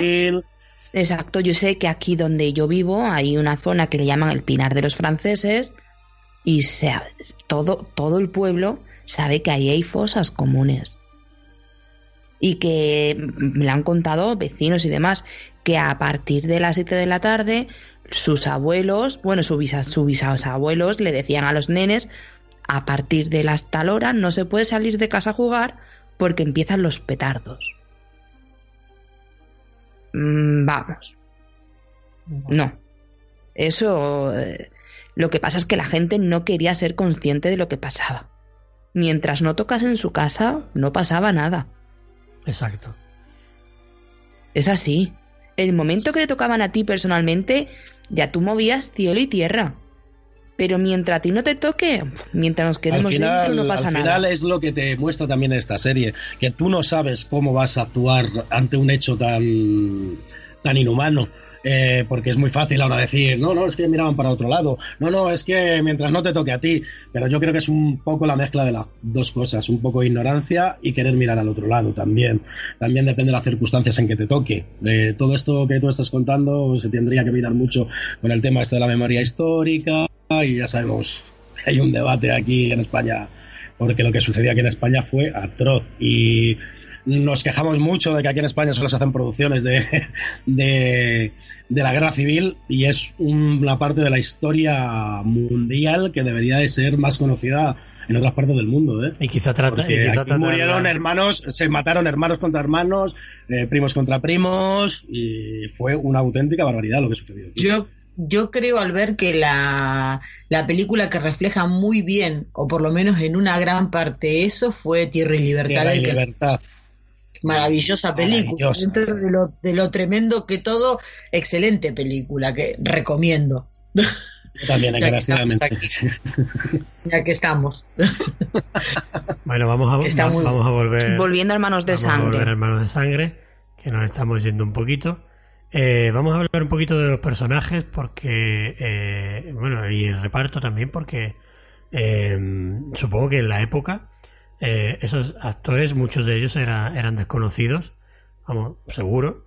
Y hoy en día hay muchos nombres ahí que, llaman muchísimo la atención. Como por ejemplo el de Damien Lewis, que es el protagonista, digamos. Bueno, no hay ningún protagonista realmente, porque todos tienen su cuota. Pero... No, pero es el que más lleva la batuta, como quien dice, es el más conocido. Quizá ese es el que más, más se le, lleva el peso del batallón, digamos. Lo que, pasa en esta serie que la, la estructura, aunque es mm, lineal y continuista, cada episodio nos muestra más o menos las inquietudes de algún personaje. Y en la que más se centra es justamente, y en la que más hace énfasis en el Mayor Winters, que es el que interpreta, como tú bien has dicho, Damian Lewis. Eh, protagonista no se le puede decir, pero sí es el como el hilo conductor entre todos los personajes. Exacto. Eh, desde, desde sargento hasta mayor, ¿eh? Lo que, lo que hizo ese hombre. Y bien merecido. Hombre, y tanto. ¿eh? Sí, porque se le notaba que era un, un jefe, un líder natural. Sí, sí. sí, en el momento que le dijo a Burs, podría ser, que le dijo en el coche, eh, no puedes irte de copas con tus soldados. Eso sí. Tienes que darle respeto porque si pierdes te faltarán o algo de eso. Eh, fue en plan de toma zasca que te está dando en la boca de nunca le debas nada a tus soldados. Madre de Dios, me encanta ese hombre. Sí, la verdad que hace un papel maravilloso. si ustedes se fijan cuando, cuando están en las, las, entrevistas, o sea, cuando están hablando los personajes, o sea, las personas reales, los, los de la historia, eh, decía, bueno, ese era un jefe que, eh, o sea, era un, un, sí, un jefe que sabía escuchar y sabía las necesidades y resolvía sobre la marcha, pero él siempre escuchaba a todo el mundo. O sea, como para englobar un poco la idea, ¿no? O sea, lo resaltaban porque era una persona absolutamente empática con todo el mundo y asertivo con todo el mundo. Entonces, lo que se hacía era eso. O sea, por eso creo que, que se hacía respetar. O sea, ¿por qué la tropa lo quería tanto? Es que se ganó el respeto de todos. Claro, y, y, fue muy, fue, a ver, ahí se eh, salió mucho más eh, el tema de que él era, de que era como era cuando el incidente con el, con el instructor, con Sobel. Dice, no, si te voy a degradar o algo así, él dijo, bueno, deme la pluma y se firmó el solo la, de, la degradación, hazla el juicio. Y cuando todos se enteraron de eso, salieron un grupo a decir, no, no, no, no, que yo con este tipo no quiero ir a ningún lado, pero como diciendo, quiero ir con el otro y lo pusieron a pelar patatas. por ejemplo, y volvió enseguida a su puesto. Igual que pasó con Lipton, también, Sandra, vos que la, tenés más presente y pusiste todos los personajes. Sí, pero también era alguien que resolvía y cuando el jefe en realidad no pasaba nada, ese jefe que se escaqueaba, ay por Dios. a ver, es que, a ver, tenemos que entender que hay muchos de los soldados que llegan a comandante y demás porque sus comandantes o sus líderes sufren baja o desaparecen, como quien dice, por muerte, por lo que sea. Y hay una de las escenas que lo explica muy fácil, que llegan todos, creo que era a Carentan y, dice, ¿quién está al mando? Y dice, era, tal teniente, no está. ¿Quién es el siguiente? Tú, pues, has ascendido. Ya está. Claro, y, eso sí. y, el, Incluso tipo este, eh, er, eh, en ese capítulo eh, ocurre una cosa que es que es, es, terrible, ¿no? El tío que es un enchufado que está ahí eh, dirigiendo a un batallón que es que es visiblemente inútil y ni, que ni siquiera que ni siquiera eh, Winters puede hacer nada ni, ni Nixon por quitarlo de ahí o sea mm, guía a toda la tropa a una táctica que, le va a hacer perder un montón de, vidas humanas entonces claro ahí llega el el tipo este que, que era que buenísimo me encantó también este personaje el de. Mm, ay. Lipton. Lipton era el, el, personaje que le dice: lo va a llevar a la muerte. O sea, va a llevar a la muerte a todo el mundo. Exacto. Literalmente. Exacto, y, y, claro, tienen ya que, contra, eh, que contradecir, ¿no? Que ya le dan los galones a él, pero el que, el que aparece es este eh, Spears, el Ronald Spears, que ah. lo interpreta Matthew Settle que, llegó y, fue, fue se metió dentro de la línea enemiga y volvió. Eh, fue impresionante y la gente se quedó, se quedó flipando. No sé si lo recordáis.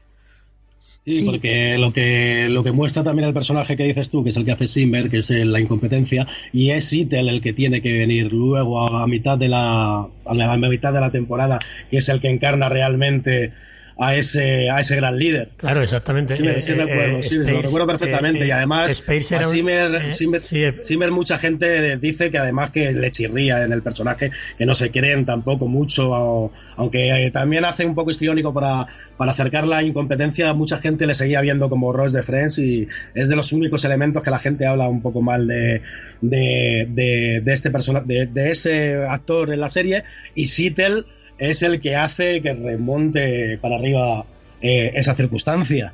Claro, el, Space este se mete ahí en la línea y, y, bueno, y parte la pana que, se rumoreaba que este era el que mataba a los alemanes y era un tipo mm. era un tipo súper super duro que, la gente le tenía mucho respeto por no decir miedo y claro ahí se convierte en un auténtico héroe ¿no?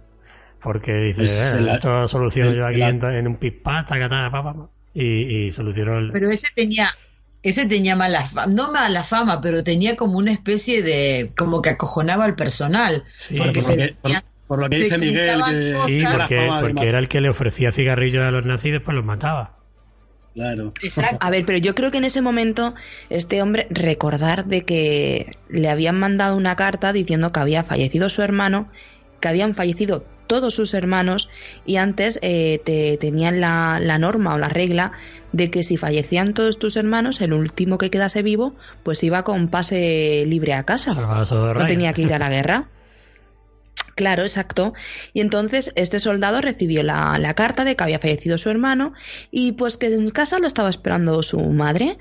Y, y si mal no me equivoco, él hizo caso omiso a la carta y dijo, no, voy a luchar porque no voy a dejar a mis amigos, no voy a dejar a mis hermanos, porque necesitan soldados. Pero quieras que no, tenía una ira dentro que es que necesitaba reventar de algún modo y reventó de la peor manera posible. Solo eso. Sí, sí, pero me parece que, que eh, no, el que hablamos es el que tenía la mala fama de que mataba gente. pero el que vos decís era otro, Sandra, si no me equivoco. ¿eh? es que, como he dicho antes, los nombres yo soy muy mala. que Sandra dice es. Eh, no, no, no, yo no tanto como es, no me acuerdo los nombres, pero eh, más o menos. Yo, yo sí me acuerdo, el que Sandra dice es, Perconte. Ah. Ese. Perconte, que es el principio, pues es el que el que recibe la carta y tal, antes de, tirarse con el paracaídas. Sí, yo me estoy refiriendo, yo me estoy refiriendo al, tipo este eh, ese que, le ofreció los cigarrillos a, todos los nazis y, se lo, y después se lo cepilló. Después decían que era un mito, que no se sabía si lo había hecho él o, lo que sea, pero el caso es que tenía así un poco de mala fama y al final, eh, y al final es un héroe, otro héroe más, ¿no? Y aparte se dieron cuenta de una cosa, que ese todo lo que encontraba a la saca. Ese, sí, La de candelabros, bandejas. Y, los mandaba todos por correo a la familia a la mujer, porque me acuerdo que en un punto le dice Winter, ¿pero qué hace con el paracaída puesto o algo así? Y dice, no, no, dice, es que es de seda y dice, como me quiero casar, una cosa así, dice, se lo voy a mandar, dice, cuando llegue el racionamiento y tal, dice, a mi mujer se puede hacer un buen vestido, una cosa así, pero el tipo aprovechaba todo, era brutal.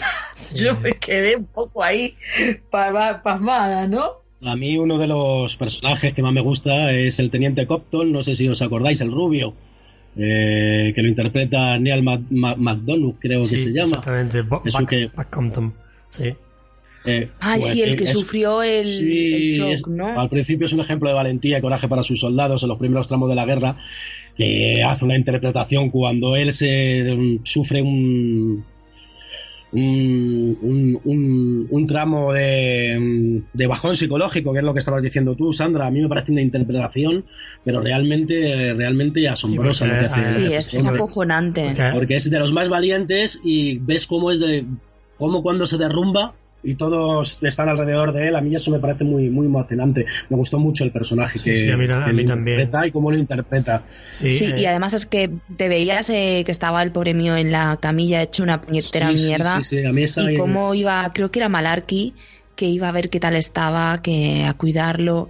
Y es que lo veías tan fuerte al principio y luego al final tan vulnerable Sí, porque a porque había visto fallecer a un amigo. Sí, porque a él, hay, que, hay que recordarle a nuestros oyentes que le dan un tiro en el culo, casi al principio de, la serie, y eh, pasa un tiempo en, una especie de en una enfermería, y ahí pues ve muchísimas cosas horribles y se queda un poco tocado. Después, al volver, pues tiene la mala suerte de que, de que ocurre lo de, lo de las piernas, ¿no? Que, le cortaron las piernas a, a, un par de soldados, a uno intentando ayudar al otro y, y, así sucesivamente y se quedó se queda ya totalmente traumatizado y lo mandan de vuelta a casa directamente por, por baja psiquiátrica prácticamente.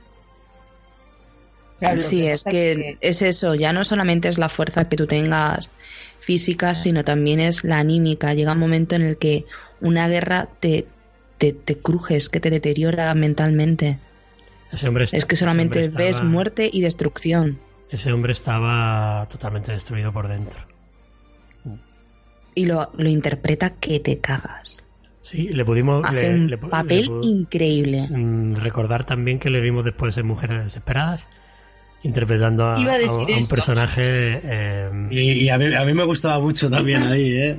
Sí, era un buen personaje, pero era, era, sí, sí, sí, muy histriónico, muy, muy malote.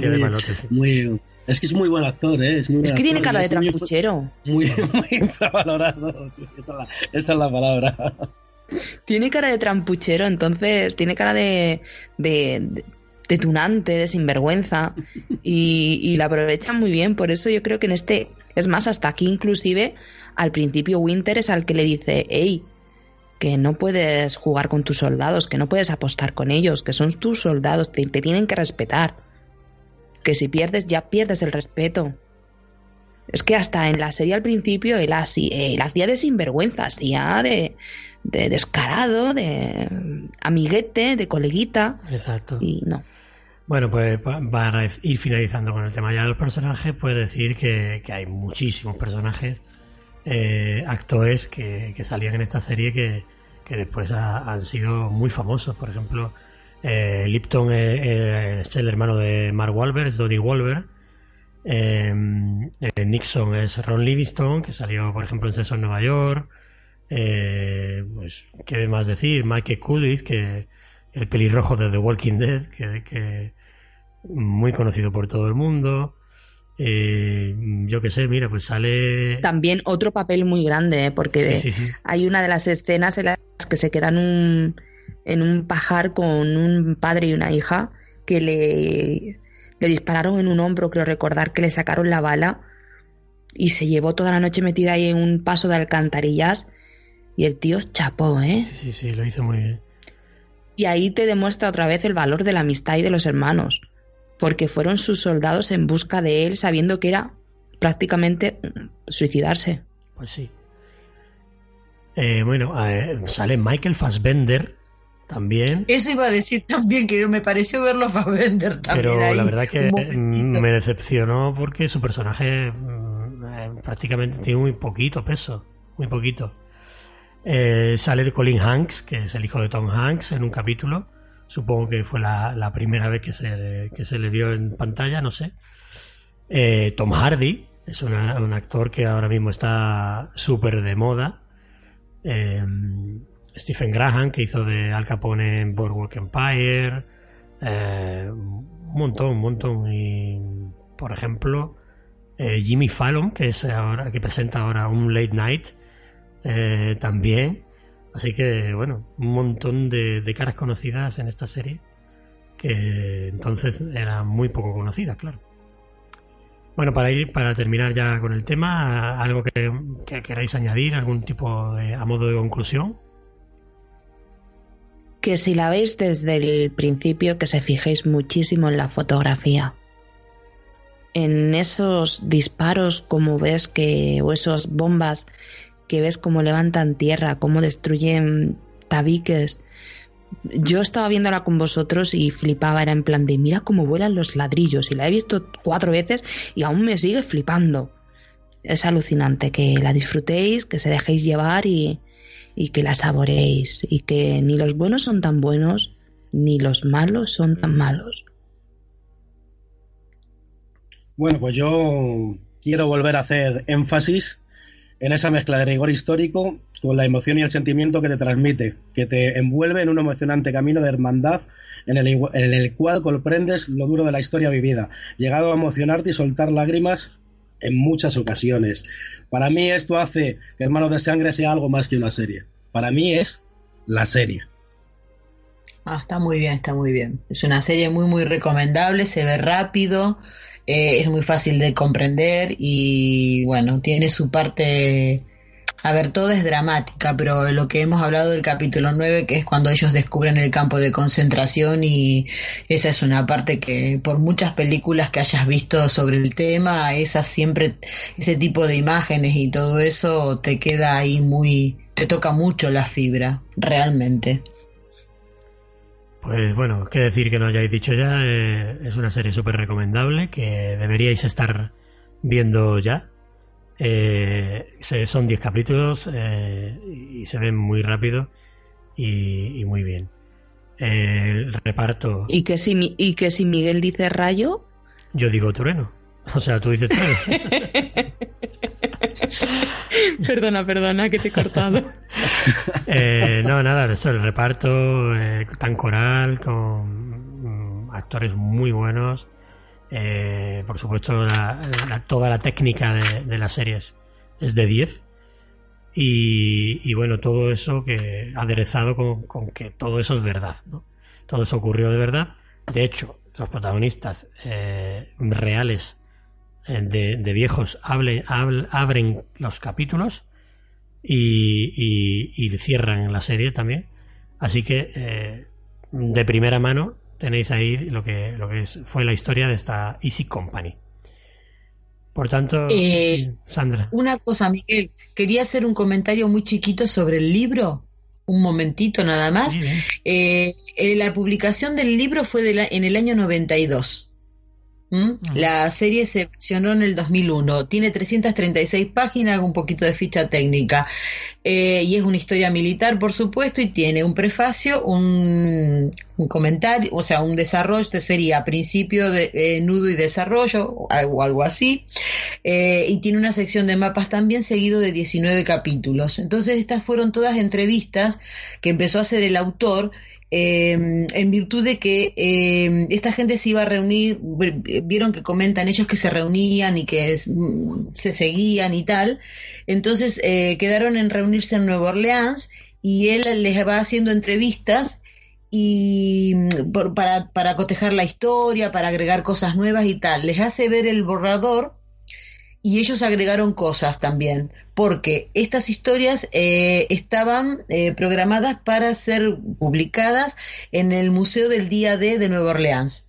Entonces, él les pasa los borradores a estas personas y, les pide que, le agreguen datos si, si faltaba alguno. Y entonces, bueno, el resultado final fue esto, fue el libro, que sé que es lo que más se acerca a, a lo real, porque claro, tiene una partecita de ficción la, la serie. Así que este era el comentario muy, muy chiquitito del sobre el libro, que es publicación muy reciente, digamos, es un libro que tendrá 25, 26 años, más o menos. Pues muy interesante la recomendación de Silvi, eh, quien haya visto la serie o quien quiera eh, ampliar el conocimiento sobre esta, estas historias, pues ya sabe que tiene, tiene el libro de referencia.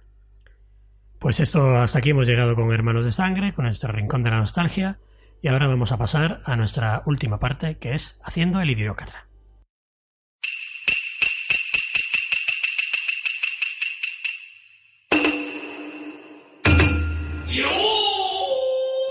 Haciendo el idiócrata. Y llegamos a esta última parte, eh, que es Haciendo el idiócrata, que no es ni más ni menos que nuestra sección de recomendaciones de lo que hemos estado viendo y de lo que queremos eh, recomendar para que vosotros, nuestros oyentes, estéis al loro de, lo que se cuece en materia serie fila. Eh, vengan, vamos a empezar con Silvi. ¿Qué es lo que has visto que quieres recomendarnos? Bueno, eh, a mí me gustaría recomendar la segunda temporada de The Crown, que la pasan por Netflix. Eh, ya fue estrenada cerca del fin de año. Eh, bueno, por supuesto hay que ver la primera porque es un hilo, o sea, comienza con, con, la reina Isabel, cuando asciende al poder, después de la muerte de su padre, el casamiento con el príncipe Alberto, y entonces en esta segunda temporada lo que vemos en realidad es em, que Isabel ya está bastante consolidada como reina, aunque en, en, su matrimonio las cosas no están nada bien. De hecho, en, la, en el final de la primera temporada había terminado con una crisis. Claro, ella se casa con una persona, con un espíritu libre. Entonces el rey Felipe es como que no se adapta mucho a la corte. Mm, entonces ahí es donde surgen los problemas. Pero bueno, termina así la primera temporada, arranca la segunda, eh, con que él lo mandan a hacer un viaje de estos tipos de viaje de embajador y, y, entonces está bastantes meses fuera de fuera de Inglaterra y bueno transcurre, transcurre así esta separación hasta que ellos después se vuelven a encontrar en Lisboa porque era evidente que había una crisis muy muy fuerte. Eso por un lado. Eh, después están los problemas amorosos de su hermana, de la princesa Margarita. Como recordarán los que vieron la primera temporada, la princesa Margarita tenía un amor con Peter Townsend, están separados por un tema de la corona, se ven obligados a separarse, a él lo mandan de embajador a Bélgica, ella se queda en Inglaterra, bueno, y entonces esta, esta segunda temporada transcurre entre los problemas matrimoniales de la, de la propia reina, los problemas sentimentales de Margarita hasta que se casa, con un fotógrafo que vivieron juntos como 20 años y tuvieron dos hijos, y después también algunos problemas de su primer ministro, que ya no era Churchill, sino que era otro, que también tenía conflictos sentimentales y tal. En el medio de todo eso, em, también había ciertos problemas políticos que Isabel sabe sortear muy bien, conoce a Jackie Kennedy, que se encuentra muy delumbrada por la personalidad de esta señora, eh, tiene un dilema un poco em, religioso Isabel, y terminaría la temporada eh, con el príncipe Carlos que eh, se plantean dónde lo van a mandar a estudiar. Él quería, la madre quería mandarlo a Eton y su padre no, a Escocia, eh, a la universidad, bueno, a la escuela donde había estado él. Entonces ahí hay, un, hay una serie de recuerdos por parte del príncipe Felipe que le hacen recordar su pasado en ese colegio, su familia que era de marcada tendencia nazi, eh, un padre muy ausente, la madre enferma, y entonces todos todo esos, esos últimos capítulos un poco está en esos flashbacks de la vida del príncipe. Y termina la temporada con que eh, están ahí, que ellos siguen ahí, hay un escándalo, fue muy famoso en los años 60 y aparentemente eh, eran reuniones con señoritas y tal y al parecer estaba el príncipe involucrado en el hecho de esas reuniones, en, eso, en esas fiestas privadas. Entonces siguen eh, las crisis sigue la crisis matrimonial, a, pesar de que ella sigue teniendo hijos. Así que muy bien Matt Smith como el príncipe y Claire, Claire Foy me parece que se pronuncia el apellido de la, de la, de la que mm, protagoniza la reina, eh, muy bien ellos en el papel, los secundarios muy bien, y es una serie absolutamente recomendable. Yo estoy esperando que venga la tercera, y se había comentado que estaban en tratativas con Paul Bettany para que eh, personificara al rey cuando mayor, pero se ve que por las agendas de Bethany no se va a poder hacer y no sé quién es el que será el próximo, pero estoy esperando con muchas ansias la, la tercera de The Crown, que es un serión. Yo la vengo recomendando siempre, es un serión. Ya se sabe que la próxima reina será Olivia Colman, que es eh, la protagonista de series como Broadchurch o eh, ah. también salía en, El Infiltrado, en The Night Manager. Es una actriz buenísima que seguro que va a dar, va a dar buenos momentos eh, en la serie de Crown.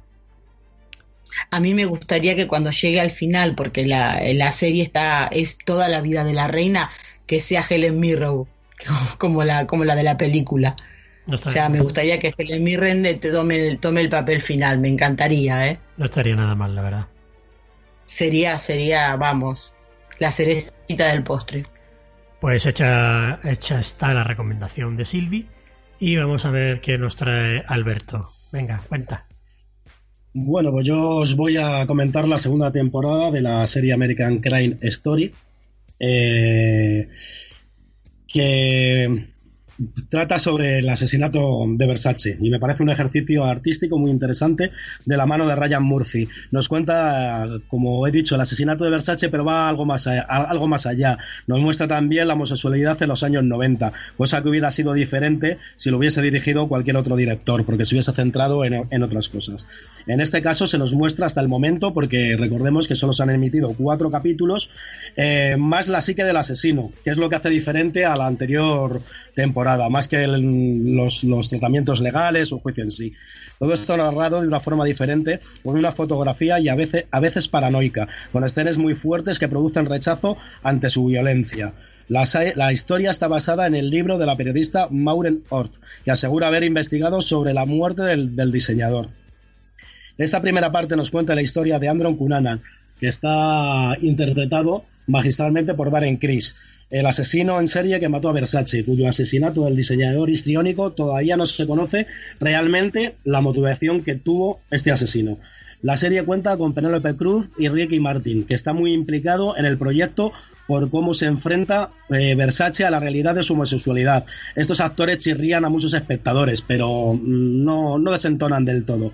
Eh, Ryan Murphy ha conseguido eh, contarnos una historia conocida como si fuera nueva, de una forma muy interesante, muy visual, que gustará o no, pero es de muy interesante visionado. A mí hasta el momento me está gustando mucho. Alberto, eh, ¿lo hace también Penélope como estoy escuchando?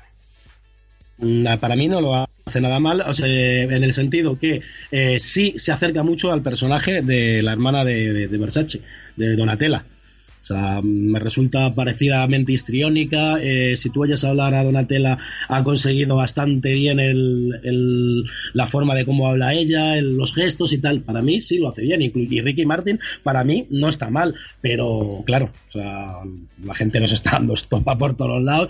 Depende, depende con quién hables. Hay gente que le está gustando mucho y gente que nos está dando estopa por todos lados. es que, claro, tú piensas en Ricky Martin y lo visualizas de cantante, no de actor. Mm, es que también hace de, del novio que tuvo durante creo que 18 años que tuvo Versace en la sombra. Entonces, mm, ahora no te parece tan raro verle. No sé si me explico. Vale. Te explicas, te explicas. Yo creo que me he explicado con pocas palabras. Ahora no te parece nada raro verle ahí. Además está muy, está, está comedido, no desentona. Y, aparte, esta serie, para mí lo bueno que tiene eh, no son los personajes. Aparte del, personaje que hace Darren Chris, de, que se le ha enseñado Andrew Curana, que es el que más sobresale por encima del resto, para mí lo que hay que llamar la atención es eh, la fotografía y la forma en que nos cuenta Ryan Murphy esta, esta serie, porque no es, no tiene nada que ver como una serie serie de asesinatos en sí o de casos como eh, vimos en OJ Simpson, que se centraba más en el, en el juicio. O sea, no tiene nada que ver. Nos muestra más las motivaciones que le llevaron a él o lo que le rodeaba a cometer este asesinato. Y por eso me parece tan interesante. Bueno, como último dato, decir que esta serie, Alberto tiene eh, sus contactos y la ve, eh, pero todavía no está en España. El 30 de marzo llegará Netflix eh, para todo el mundo, ¿vale? Eh, bueno, Sandra, eh, cuéntanos cuál es tu recomendación. Pues yo os traigo This Is Us. Es una serie de televisión de drama cómico, se podría llamar, creado por Dan Fogelman y se estrenó en la NBC en septiembre del 2016. En España la podemos encontrar a través de Amazon Prime la primera temporada y la segunda está ahora mismo en emisión a través de Fox, si no me equivoco. Pero bueno, os cuento un poquito de, qué va la historia para que me entendáis, ¿vale? La serie trata de la vida familiar y las conexiones de varias personas que comparten el mismo día de cumpleaños. Y bueno, el que se comparta el mismo día de cumpleaños no quiere decir que sean todos iguales. Cada uno tiene sus más y sus menos. Eh, la serie está centrada en la historia de los tres hermanos Pearson y sus problemas pues desde que nacieron, pasando por una adolescencia un poco más complicada, hasta lo que son hoy en día. Kate y Kevin fueron originalmente parte de un embarazo de trillizos, pero uno de los hermanos, bueno, el que no está, claro está, eh, falleció en el mismo parto ¿Y qué es lo que pasa? Que a sus papis pues dijo, chica, nos vamos a llevar tres para casa, nos íbamos a llevar tres. Pues mira, han dejado a uno abandonado en, en un desto de bomberos que es negro. No pasa nada, no lo llevamos. Así que adoptaron al tercer personaje que es Randall. Y bueno, pues son eso, tres hermanos, cada uno de su padre y de su madre, y con sus diferencias y, y, sus costumbres. Eh, yo solo he visto hasta hoy la primera temporada y solo puedo decir que la serie es preciosa desde el primer episodio hasta el último. Está contada de una forma que te hace abrazarla y amarla al instante. Es una historia muy simple pero muy bien contada y creo que a día de hoy se agradece. Estamos últimamente muy saturados de ciencia ficción, de superhéroes, de cosas paranormales Oye, pues una serie que trata de la vida misma con los problemas cotidianos del día a día, yo lo, necesitaba y aparte es que está muy bien contada, la recomiendo porque creo que es que el éxito de esta serie es eso, de que ya sea más al principio o más al final, empatizas con algunos de los personajes. Es una serie muy buena y bueno, mm, es que no sé si conoceréis a los actores, pero bueno, sí, seguramente a los protagonistas principales, que son los papis, que es Milo eh, Ventimiglia, que es el que encarna a Jack Pearson, o Mandy Moore, que es Rebecca Pearson. Sí, lo conozco, lo conozco, se conoce. Pues estos son los papis de los tres, son bastante buenos. Y bueno, ya los nenes, pues echarle un vistazo y juzgar. Porque es muy buena es muy buena. Yo no tenía y muy lacrimógena, muy lacrimógena al final, ¿eh? Yo no tenía pensado eh, verla, pero es que mm, ya desde la primera temporada la gente está dándole mucho mucho bombo y ahora con la segunda también sigue dándole la gente mucha cancha. Así que quizá algún día me tenga que, acercar a echarle un vistazo, la verdad. Mira, Miguel, yo no la pensaba de ver porque pensaba, digo, ah, una serie de la vida normal, pues ya tengo mi día a día. Las cosas como son. Pero es que me la empecé a ver que la recomendaban en un, grupo, que la recomendaban en otro, que la recomendaban en otro, y ya fue en plan de, pues voy a ver qué, qué coño es esto, porque cuando la gente lo recomienda, por algo será. Pues yo me he estado tragando tres episodios diarios. pero uno tras otro, ¿eh? Y había día que hasta cuatro. Es que es una serie que te engancha, es, te habla de historias de personas reales, pero es que es preciosa, ¿eh? es una historia muy, muy, muy bonita. Te la recomiendo 100%. Pues me la apunto, vamos, tarde o temprano me parece que voy a tener que, caer en, sus redes. Bueno, pues yo también la tengo. Pues pasamos a mi recomendación, que es la última, que es eh, una serie británica que se llama MacMafia. Eh, se trata de, una familia eh, rusa que vive en Londres, que bueno, que son expatriados, ¿no? Que, que, los echaron de Rusia prácticamente y se dedicaban a los negocios mm, turbios, ocultos, mafiosos. Eh, poco, eh, bueno, el, padre de la familia, ¿no? Abandona el negocio y cría a sus dos hijos eh, allí en el Reino Unido, les da la mejor educación posible y, y, los coloca socialmente en un estatus superior. ahí es donde entra el hijo, que es, que es economista, es banquero y dirige un fondo de, inversión que se caracteriza por, por ser ético y, no, no, tener, no hacer negocios de estos de, de ir eh, a las Islas Caimán y, y, meter dinero allí y tal. Eh, las circunstancias van a cambiar y van a hacer que, que este hijo pues acabe metido en, follones mafiosos y todo contado con la, con la calidad es lo que suele hacerlo la BBC. Eh, que es mucho rigor, eh, creo yo que nos han contado la historia muy fidedigna a lo que es la, mafia rusa y sobre todo que no lo cuenta desde el punto de vista de, ir matando a los rivales y tal, que también, también, también tendré eso en esa serie, sino también desde el punto de vista del movimiento de dinero, que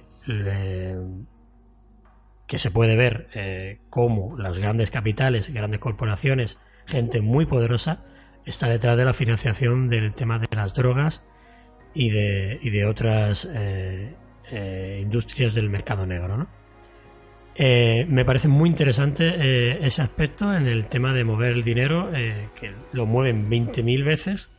este va a las islas tal, este va a Gibraltar, este va a no sé dónde, y el dinero acaba llegando acaba perdiéndose el rastro de ese dinero y acaba llegando a, a, quien le tiene que llegar, a la India o a, propia Rusia o donde sea. Eh, muy interesante ese aspecto y por, como curiosidad, el Mafia viene de McDonald's. Eh, hace un símil en, la en el primer capítulo en el que se compara a los eh, mafiosos que están ahora mismo liderando el negocio como el McDonald's y ellos como a Burger King y la, analogía es que tienen que poner más restaurantes que McDonald's para tener más, para, para hundirlos económicamente. Y de eso va la serie, sobre eh, vencer al otro mafioso eh, de forma económica, de forma hundirlo económicamente. Eh, el sello de la BBC está presente, muchísima calidad, muy buenas actuaciones, tanto de los actores rusos como, como de los actores británicos y una serie muy recomendable que al principio parece que no va a hacer mucha gracia, pero tiene unos 3-4 capítulos finales muy, muy intensos y, bastante recomendables. Así que acercaos a Más Mafia, que la podéis ver en España en Amazon. Y, y bueno, un poco más que añadir ya mi recomendación, solo que la veáis, la verdad merece mucho la pena. Eh, Miguel, yo la estoy viendo a Mac Mafia, ¿eh? Ah, sí, la estás viendo. Está muy buena. Sí, la estoy viendo, sí. La estoy viendo, la estoy viendo. Está muy, muy bien, ¿eh? Me gusta, me gusta. Ya me y una... Sí, sí, no, no, está muy bien, me gusta. Eh, un poco los rusos, viste, que son tan dramáticos así.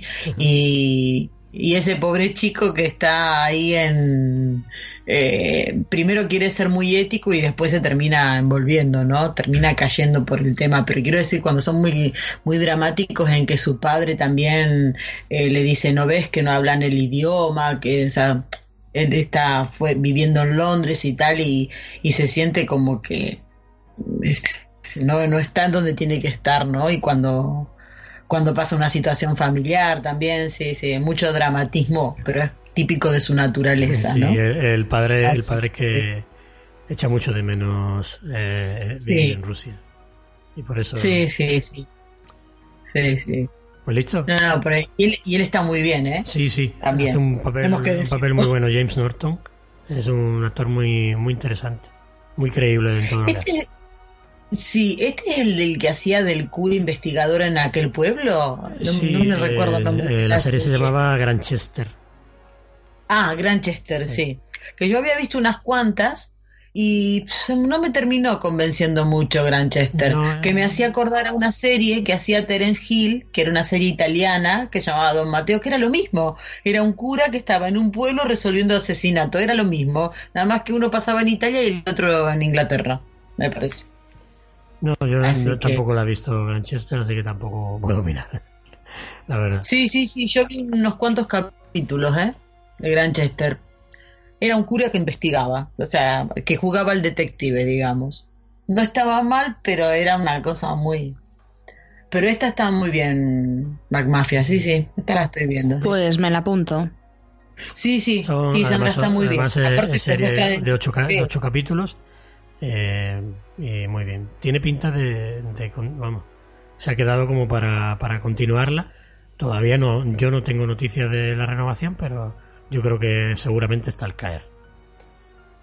Y nada, pues con esto termina mi recomendación y también termina nuestra sección Haciendo el Idiócrata y por ende también termina nuestro programa, eh, nuestro IA Series del mes de febrero que es el quinto además. Así que bueno, vamos a ir haciendo ronda de despedidas, Silvi. Muchas gracias por estar aquí. Un placer, como siempre, grabar contigo. Muchas gracias, Miguel. Igualmente aquí con Sandra, con Alberto, con vos. Eh, así que siempre, siempre un gustazo. Buenas noches para todos. Alberto, bueno, a ti te tengo, te tengo cada, cada mes en Cultura Serífila, pero no me canso de grabar contigo, ¿eh? A mí me tienes por partida doble, si yo no estoy como no te cansas. Un, gusto y una maravilla de que me tengas siempre aquí a tu ladito y un gustazo poder volver a compartir aquí micro con, con Sandra, que me hace mucha ilusión. Un beso, Sandra. Te quiero, Sensei. Y a ti también. Y Sandra, pues, pues muchas gracias por, por volver a, a Idiócratas, a este programa que yo sé que te hacía mucha ilusión porque te encanta Hermanos de Sangre y Sí, muchas gracias por invitarme y por dejarme compartir este huequito con vosotros, que es todo un placer volver, volver a casa y sobre todo para, para hablar de esta gran serie con tan buena compañía. Así que mil gracias, chicos. Y yo encantado de grabar con los tres y encantado de hacer otro capítulo de Ideócatas aficionados. Así que bueno, solo queda despedirnos. Hasta luego. Chao. Hasta luego. Adeu. Esto ha sido Idiócratas Aficionados. Encuéntranos en iTunes e iVoox y síguenos en Twitter.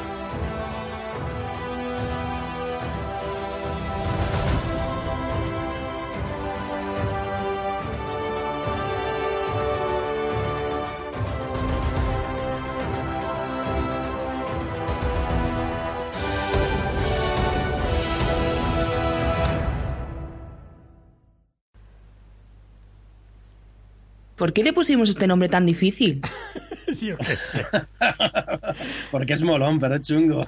Votamos para. Es que no me extraña que la gente no escriba, si es que tenemos un nombre hiper raro, es que es normal, es que. Pero si a mí, para mí es muy fácil de, hablarlo, de decirlo. Yo no tengo. Claro, tú porque no hiciste la, ¿Tú por qué no hiciste la, la promo? Cuando tengas que decir cinco veces, ¿aficionado? Aficionado, sí, aficionado, sí que se puede, chicos. Cuando lo oyes y no sabes de qué viene, dices, ¿por qué dicen aficionados esta gente? es verdad, ¿eh? Saquen lo que tienen en la boca, por Dios. Perdona, Miguel, que mm, me voy. Venga, continúa.